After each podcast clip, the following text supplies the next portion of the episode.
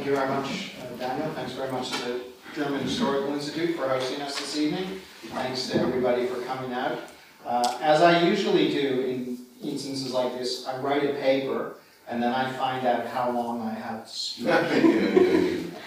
and the two don't necessarily coincide very well. So I have a paper, but I won't read it because I only have 40, 45 minutes to speak. And it would take me longer than that to read this, but I'm happy to share this paper with anyone who wants to send me an email. Uh, so let me start. Uh, I'll start first of all with the title and with a few words of uh, caution, as I usually do. Uh, this is not a talk about Jews and Muslims, it's a talk only about Jews. Uh, there were Muslim slave laborers from North Africa who were present in the Channel Islands during the period of occupation. And you can find lists of those who died uh, under the Nazi jackboot in the islands, and that's part of the history of the Channel Islands and the occupation that probably needs to be written, but it's not my topic tonight. Uh, this is for those of you who don't know where the Channel Islands are, or who forget, or who only see them on the weather map on the BBC uh, morning broadcast. Uh, I'm not going to speak about Alderney tonight because Alderney was uh, depopulated by the Germans soon after the invasion in 1940. The entire civilian population was removed and Alderney became basically a slave labor camp where parts of the Atlantic Wall were uh, constructed and German naval repair facilities were constructed. So I'm only going to talk about Jersey, Guernsey, and Sark, which is where uh, native, in inverted comma, uh, Jewish individuals were present. So that's me. Nobody cares. I get to the important stuff. The islands were uh, evacuated in June and July of 1940 as Nazi forces swept through the Low Countries and into France. As you could see from the map, uh, France and the Channel Islands are very close together. There was a fear that the German invasion was imminent, and mass movements of the civilian populations of Jersey, Guernsey, and Sark took place. Uh, and people were put on boats, and they went to England to be safe from the German invasion. And the people on those boats included most of the Jewish individuals who were resident in the islands at the time.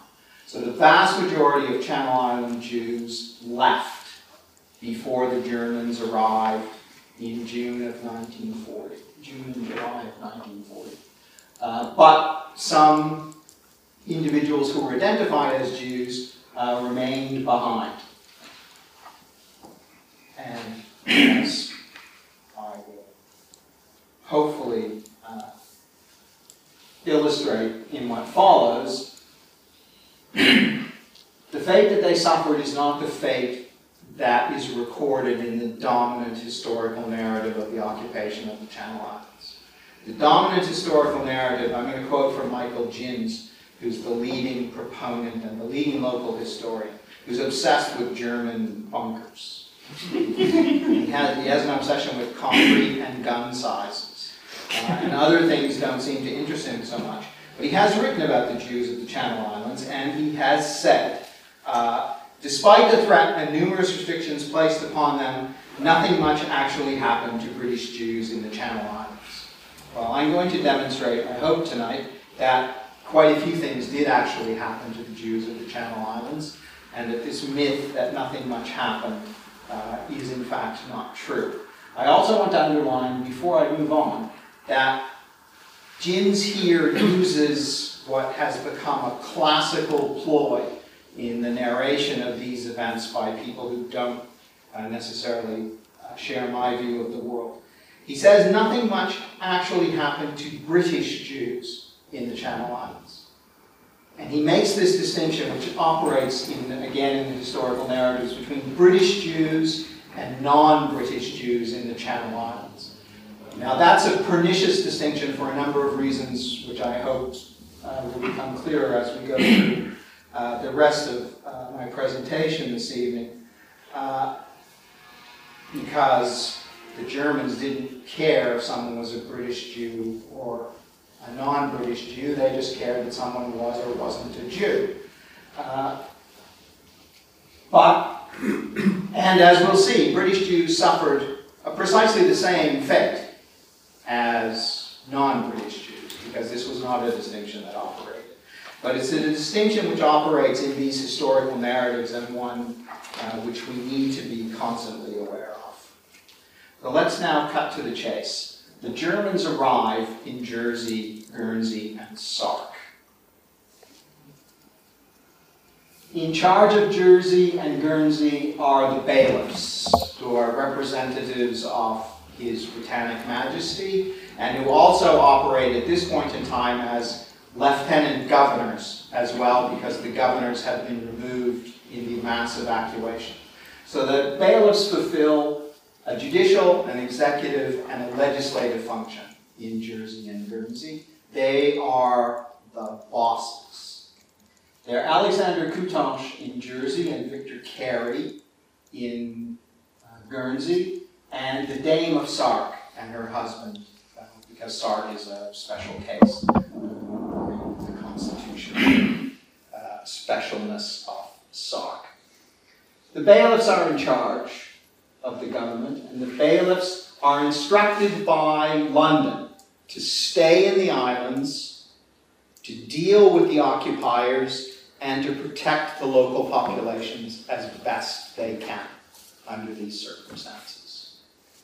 And that, that is uh, allegedly what they do, although, as I hope to show, that's not necessarily what they did uh, in relation to those uh,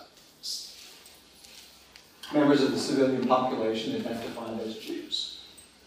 This is an ad from the Jersey Evening Post. The same ad occurred in the uh, Guernsey Evening Post in the early autumn, late September, early October of 1940, basically two months after the Germans had arrived. Uh, and the Germans uh, went to the bailiff and said, Here is the order relating to Jews. The first order relating to Jews, and the second order relating to Jewish property.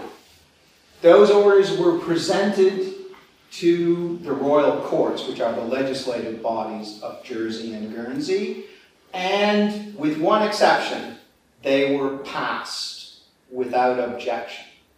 Jurat Lainé, Abraham Lainé from Guernsey, said, We can't do this because this violates every principle of British constitutional government. We cannot allow to enter into Guernsey law these types of legal measures which are aimed at segregating, identifying, and punishing people based on what he called. But that's it. That's the objection that occurred. It's the only one. There was no objection in Jersey. These Decrees went to the royal courts, they were published, they became part of domestic law, and these ads appeared in the local newspapers, essentially saying two things. First one is everyone who is a Jew needs to present themselves and to be registered as a Jew. And the second thing is all properties belonging to Jews need to be identified, and if they're commercial enterprises, they need to carry the Jewish undertaking sign. So it was a two-pronged attack aimed at Jewish property and aimed at identifying Jewish individuals. In Jersey, Clifford Orange, who was the chief aliens officer, that is the person who was in charge of foreigners and registering foreigners, was given the technical task of registering Jewish individuals, and the Attorney General, Duret Aubin, was given the job of dealing with Jewish businesses. In Guernsey, the chief police officer, Sculpher, who was also the chief aliens officer uh, ex officio, was given the job of identifying Jewish individuals, and he did so for Sark as well. Uh, and so the process took place. Individuals were ordered, if they were Jews, to present themselves to the aliens office or to the police by the date identified in the ads and to provide the information that's asked for uh, in those ads. This is the first person who presented herself, Hetty Bercu. Hetty Bercu is very interesting. I won't go into the details of her story, but two years later, Hetty Bercu was involved in stealing petrol from the Germans to give to uh, the local resistance. Uh, the Germans found out about her and she went into hiding and she was given shelter by an island resident and she lived for about two years hiding from the Germans and she was saved.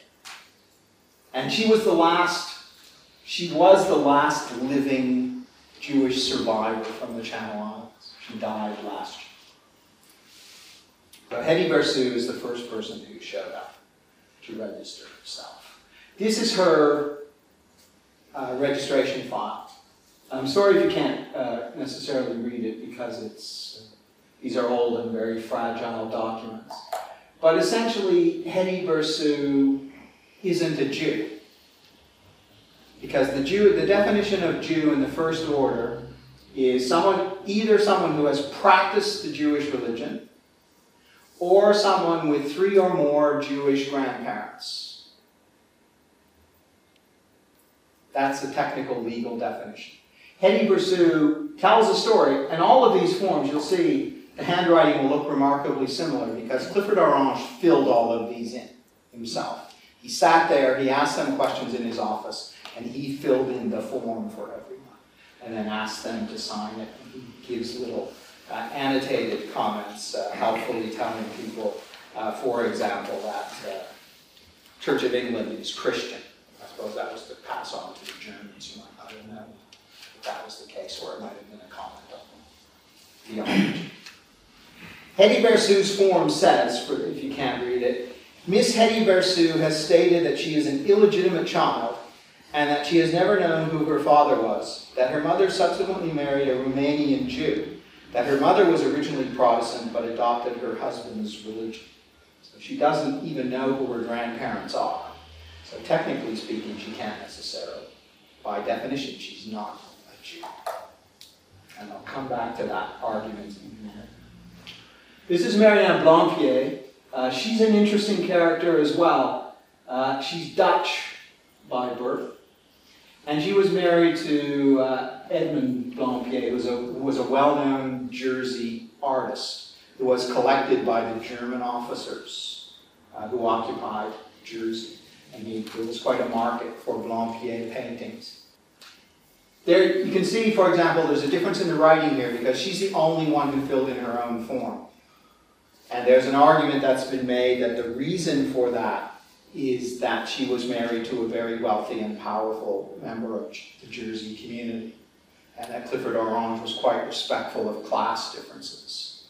Uh, and so uh, she was asked to, to, fill this in herself. Uh, as you can see, there's no information insofar as Marianne Blampied is concerned. She doesn't have any religion. She doesn't give any information about her family. There's nothing on this form, which is the information that island officials and German officials had, to indicate that she has any religious or racial heritage at all. She lived out the occupation without being deported, but she was required on a regular basis to uh, give up her radio set if she owned one, to declare her financial interests, all under anti-Jewish uh, German orders which followed on the first two. This is Nathan Davidson. I'm going to come back to Nathan Davidson a little bit. Uh, he was born in Romania. He puts on his religion that he was a Christian. And he stated he has always belonged to the Christian community. And so far as he is aware, his father did also. Believes that one of his grandparents was a Jew, but knows nothing of the others. So again, there's no evidence here that he practiced a Jewish religion or that he had three or more Jewish grandparents. But he still presented himself for registration, and Clifford Orange took down the details.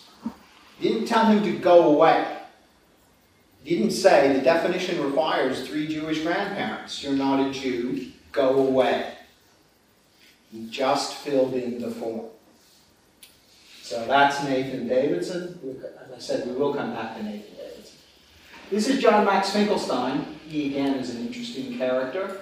Uh, he spent, he's of all of the Jews from Jersey, he's the only Jew who went to a concentration camp.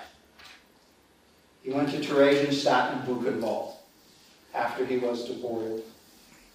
He survived the war, he came back uh, and became a British citizen in 1947. That's him. He was born in Romania.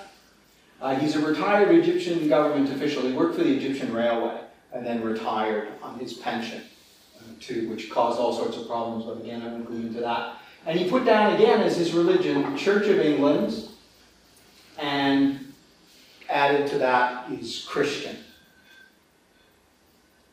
There's again, there's nothing here to indicate that he's Jewish, except that under family status, unlike every other form where it's wife or single or married, which one would expect in the normal government type bureaucratic form, that would be the information you would put.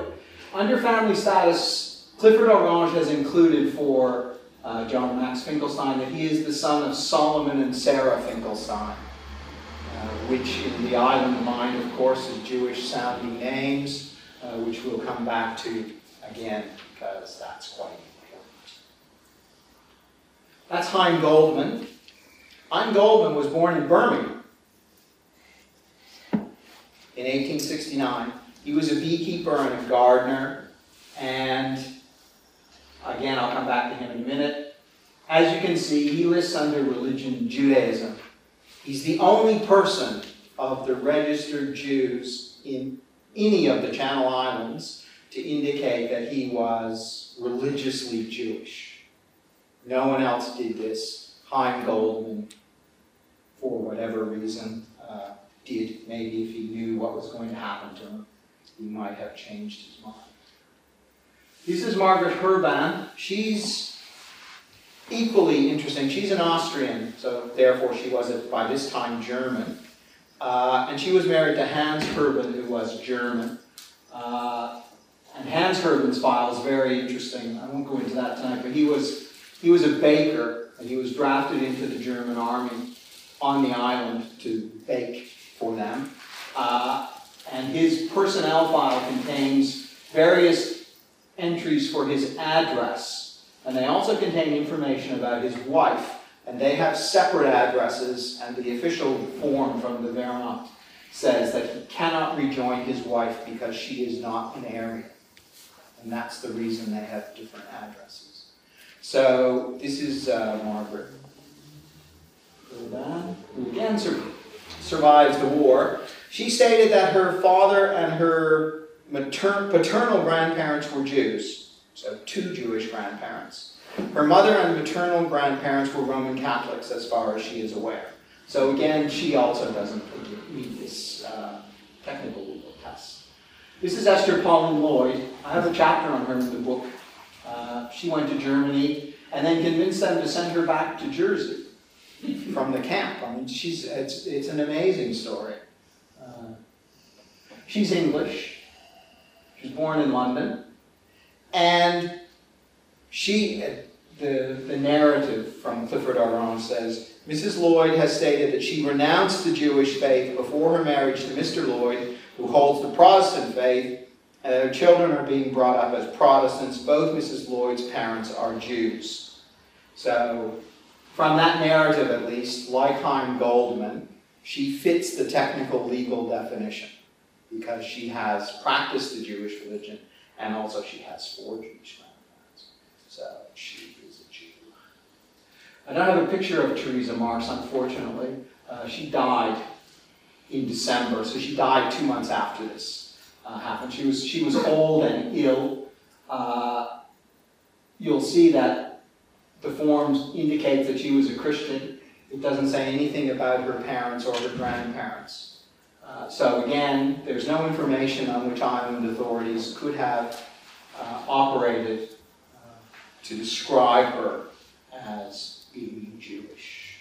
That's Samuel Selig Simon, who was apparently quite a character. Uh, he was born in Jersey. He was a native. He's the only, uh, at this point in time, he's, he's the only living native Jersey Jew to have been registered under this process. Uh, he says here that his religion is Church of England. And he doesn't know anything about his parents or his grandparents. So again, he doesn't fit the definition.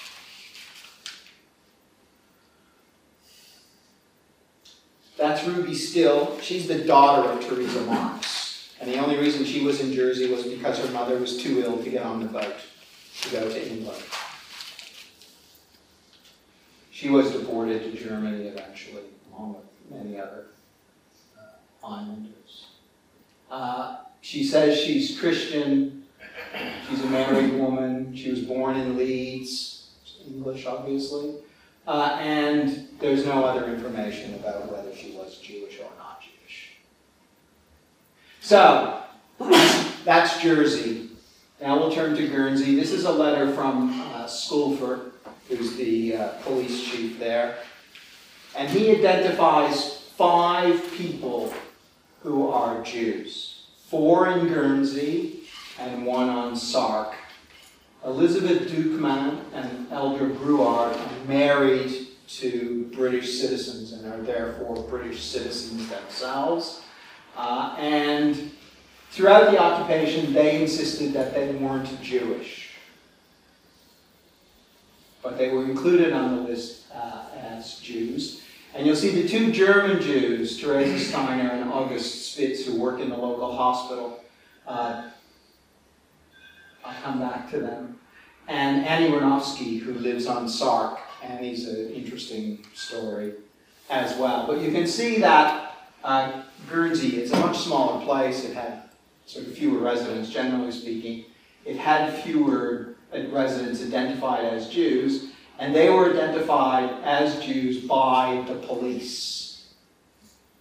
And then this information was handed over to the bailiff, who then handed it over to the Germans. The same mechanism operated in Jersey with Clifford Orange, who reported directly to the bailiff, who reported directly to the field command office of the Germans. And throughout, what they did was they transmitted information. They didn't actively, except for Clifford Orange, who actively sought out other information. I won't go into that now. They didn't seek out Jews, they asked the Jews to report themselves. They took down the information, they put it in their files, and they sent a copy to the Germans. And then they waited to see what the next thing they would have to do would be. There's Elda. She was deported to Germany as well. There's Elizabeth Duquemin. She was also deported to Germany. There's August Spitz. There's Teresa Steiner. And here's the letter from Sark that there's only one Jew. It's Annie Wranowsky, who was a Czech national, and therefore she became sort of stateless uh, because she wasn't in Bohemia or Moravia or any of those other places, or Slovakia. And then she, again, from the very beginning, her she had a passport for foreigners issued by the German embassy in London. And it was stamped with the letter J, a red letter J, indicating that she was a Jew and throughout the occupation, she said, This was a mistake. I don't know how this happened. I'm not Jewish. My parents aren't Jewish. My grandparents weren't Jews. I have no idea why this J is on my document. I'm not a Jew. Don't put me on the list. She went on the list. Because that's the way the Channel Islands officials operated. If there was any question, they went on the list. And there actually weren't very many questions because the island officials didn't ask any questions. But that's another story. There's Marianne Grunfeld. I haven't mentioned her because Marianne didn't register as a Jew on Guernsey. She was Polish. She was Jewish. She worked on a farm. She didn't present herself for registration when Sculpher put the announcement in the local paper. And she doesn't appear on any lists of Jews in Guernsey until there's a list of three women Spitz, Steiner, and Marianne Grunfeld, who are arrested by the Germans, escorted by the British police of Guernsey to the boat, sent to France, arrested in France, put on a convoy that left Bordeaux and ended up in Auschwitz. And these three women were killed. And they started their trip to Auschwitz on British territory, being arrested by British policemen. Nobody knows how the Germans found out about Marianne Grunfeld. There are two theories. One theory is she was denounced, but there's no evidence of that. There's certainly no documents that would indicate that she was denounced. And there's no other recorded case in the islands of anybody denouncing someone as a Jew. That's one theory on which people operate. The other theory is that she was identified in a very early document as a foreign national because she was a Pole. And she was identified in another document as an essential agricultural worker because she worked on a farm on Guernsey. And essential agricultural workers were given some special privileges in the early days of the occupation. The speculation of the second theory is some sharp-eyed German saw Marianne Grunfeld Polish and thought we'd better find out a bit more about this person because she could be Jewish. And eventually she was arrested along with the other two women from the hospital and, as I said, put on a boat to France and then put on a train uh, to Poland. Now, we'll come back to Nathan Davidson. We remember Nathan, who was a Christian. He owned a newsagent and a very small grocery shop uh, just outside of St. Helier, just on the outskirts of St. Helier. He didn't know about his grandparents. He, technically speaking, wasn't a Jew. He was registered as a Jew by Clifford Orange, by Bailiff Coutanche, by the Attorney General Duret Aubin, and the Germans considered him to be Jewish because he appeared on the list compiled by the local officials. Nathan Davidson's shop. There he is. I have the honor to acknowledge the receipt of your letter of January the 3rd, 1941, on the subject of Jewish undertakings. The businesses of Mr. Davidson and of Mrs. Goldman, which I'll come to in a minute, must, I am informed by the field commandant, be wound up by January 29, 1941. And I would be glad to know when these matters are fully arranged accordingly. Signed by the bailiff of Jersey, who swore an oath of allegiance to His Britannic Majesty, to the Attorney General, who swore an oath of allegiance to His Britannic Majesty, both of whom are barristers, both of whom went to law school in this country, exchanging official correspondence, Aryanizing a business. but of course, nothing much happened. you have to remember, all of these, nothing much happened. So, Nathan Davidson's shop was closed. Was as simple as that. He, he wrote a letter back to the Attorney General and said, I put a sign up in my shop. It's closed now. I'm out of business. And that was until we come to the next bit of the story. That's what happened to Nathan Davis. Here's Hein Goldman, who, of course, said he was a Jew. He identified himself as a Jew. And by the way, he was again born in Birmingham, so he was a British Jew to whom nothing happened, according to the official story. Here's the letter, which I won't read in total, and I'll just summarize the story. What happened was he was married to Ada Goldman, who was not Jewish. He was born in Warwickshire. Ada Goldman claimed that she owned the store not Heim. That it was her shop, not his shop. That they were separated as to property when they married. That they didn't really live together as man and wife, and he simply lived with her as a tenant. She didn't have anything to do with him. She owned the shop, she had the business license for the shop, and therefore it was not a Jewish undertaking because she was not Jewish. She went to see the Attorney General, and he said, There's nothing I can do. So, being quite a forthright woman, she went to the Germans. And she said, I'm not a Jew. You can't close my shop. It's not a Jewish undertaking. And the Germans wrote back to the bailiff and said, This woman claims she's not a Jew. And if that's true and she owns the shop, it's not a Jewish undertaking and it can't be closed. So go and investigate this, please.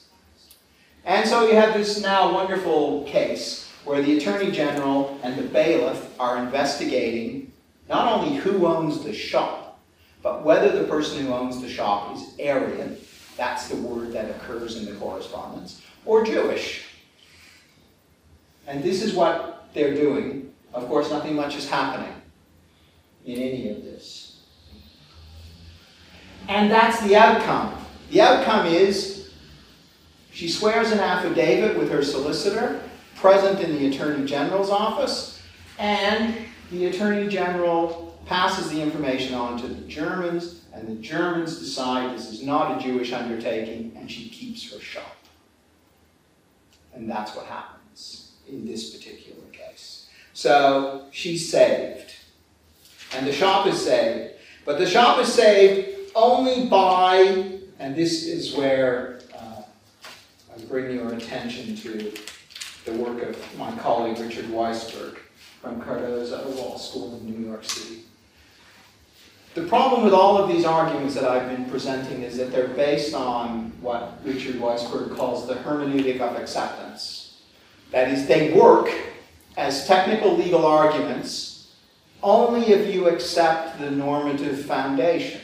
That is, if you accept that there's a valid legal category called Jew, and another valid legal category called Aryan, and you accept that you could treat people who fall in one category or the other differently from people in the other category, then you can make a technical argument.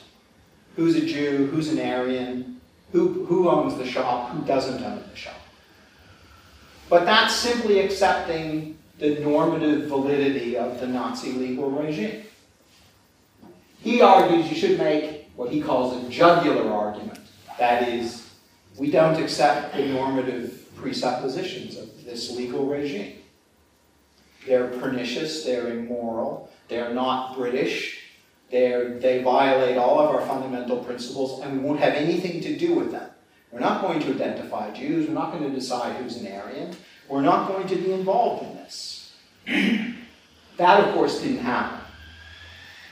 So then the next best scenario is the well, can we engage in this hermeneutic of acceptance argument and try and save some people?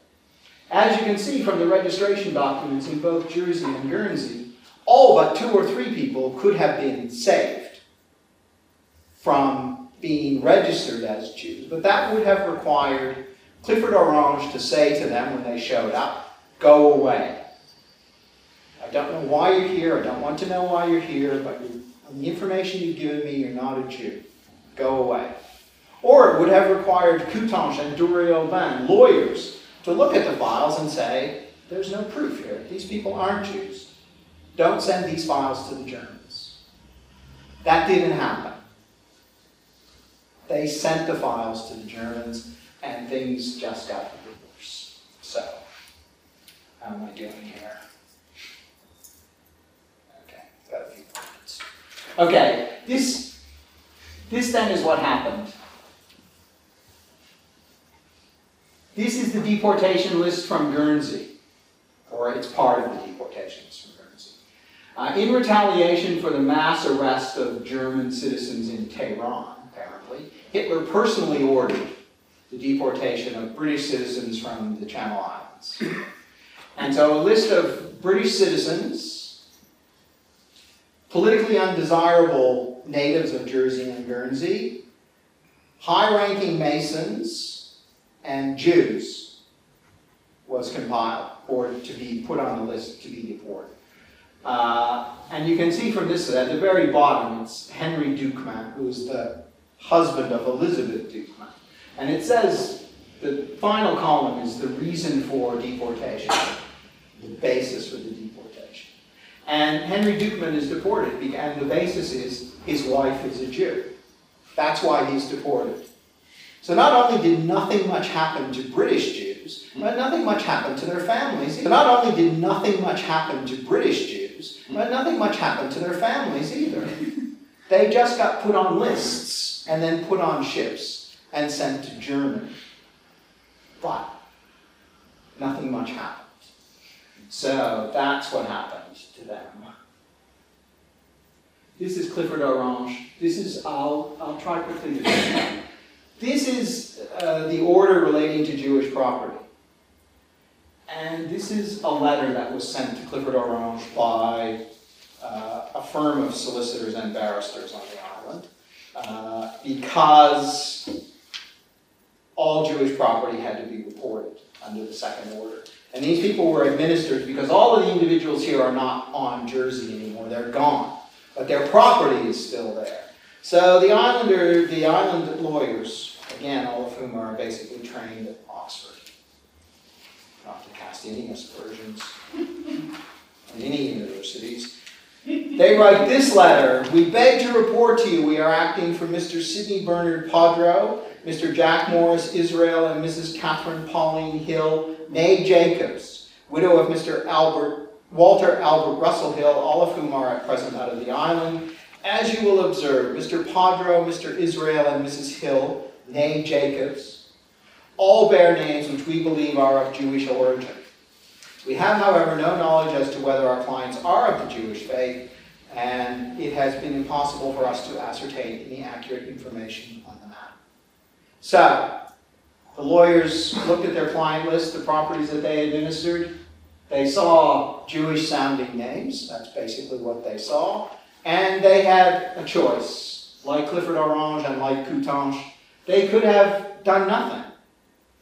They could simply have done nothing because, as they say, we have no evidence. We have no evidence about these people. But just to be safe, because these names sound like they might be Jewish, tell us what we should do. Well, it should come as no surprise whatsoever that Clifford Orange thought, you better report this, because these people are possibly Jews. So please do this. And then we come to the slightly more complicated part of the story, because Mrs. Catherine Pauline Hill, née Jacobs, has the same surname as John Jacobs, who is a registered Jew. The first letter that comes back to uh, Coutanche from the German Field Command says, look, there's no basis here at all. These names, they might be Jewish, they might not be Jewish. Certainly Jacobs isn't necessarily a Jewish name. Uh, so really, they're probably not Jewish. But we notice on the list of registered Jews that there's a John Jacobs. So if John Jacobs is Jewish, then Mrs. Catherine Pauline Hill, née Jacobs, might be Jewish. So could you please find out? Is she related to John Jacobs, who's registered as a Jew? Now, there are several questions we can ask here for, one of which is, why did they identify her maiden name at all? Why did they insist on doing it that way when they didn't really have to, since she was not married anymore, she was a widow? Uh, so, it didn't really matter. In any event, a long series of interviews take place. Clifford Orange summons John Jacobs to come to the office to explain to him whether he's related to Mrs. Hill, née Jacobs. He's too sick, he's dying of tuberculosis. So he sends his wife, and she says, I don't know, because I don't know, because I'm not a Jacobs. But I think my husband thinks she might be related, But also, she has said she doesn't think that she's related to us. So Orange duly notes all of this and sends a report off to the bailiff, who then sends it on to the Germans. We say, well, because there's an indication that she might be related, we better put her on the list and we better Aryanize her property. At which point, the lawyers themselves go to see Mr. Jacobs, who again is dying in his bed. They go to interview him and report back to Orange and to the bailiff more precisely. Uh, we talked to Mr. Jacobs, and he says they're not related. And not only does he say they're not related, but he also probably isn't a Jew, by the way. Because he says he's a Christian.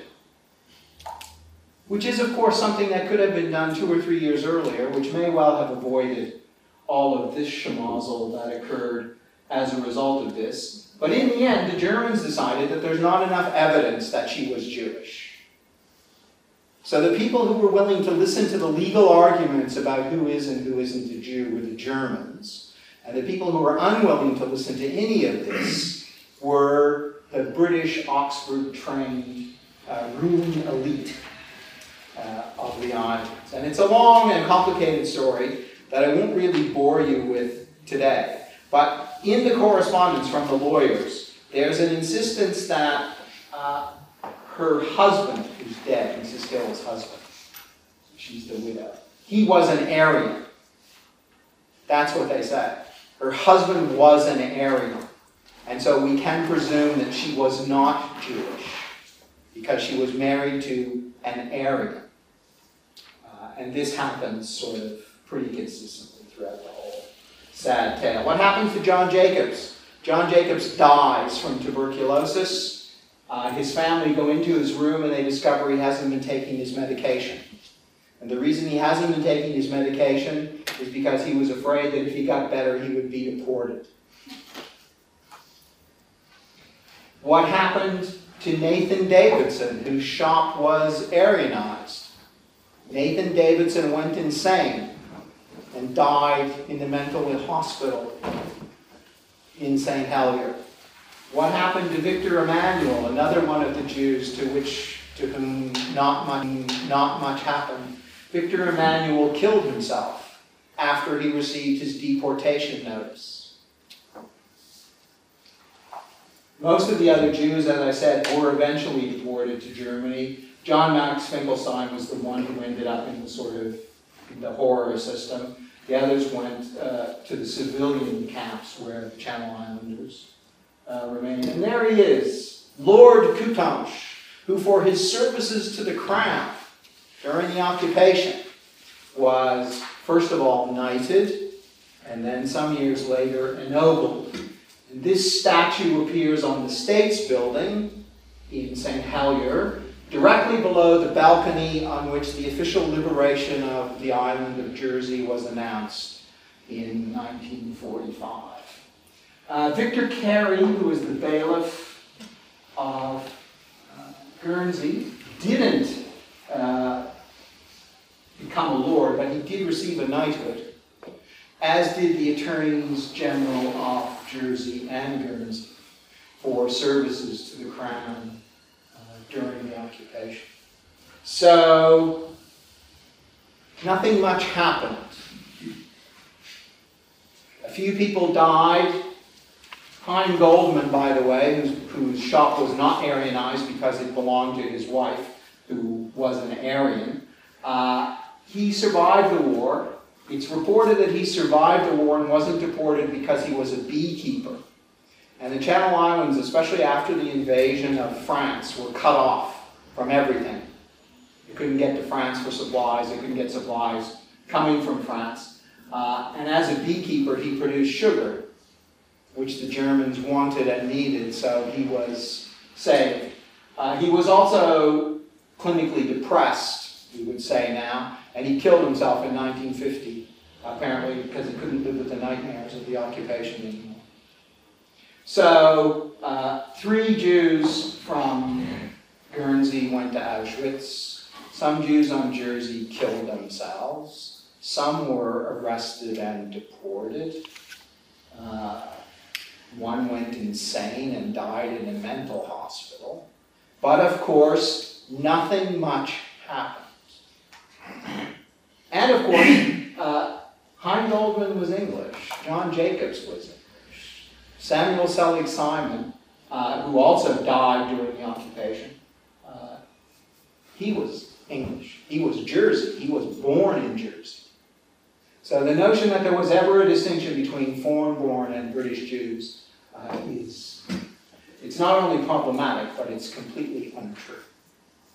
So, uh, quite contrary to the principles of British justice, but apparently good enough to get a knighthood. They give knighthoods.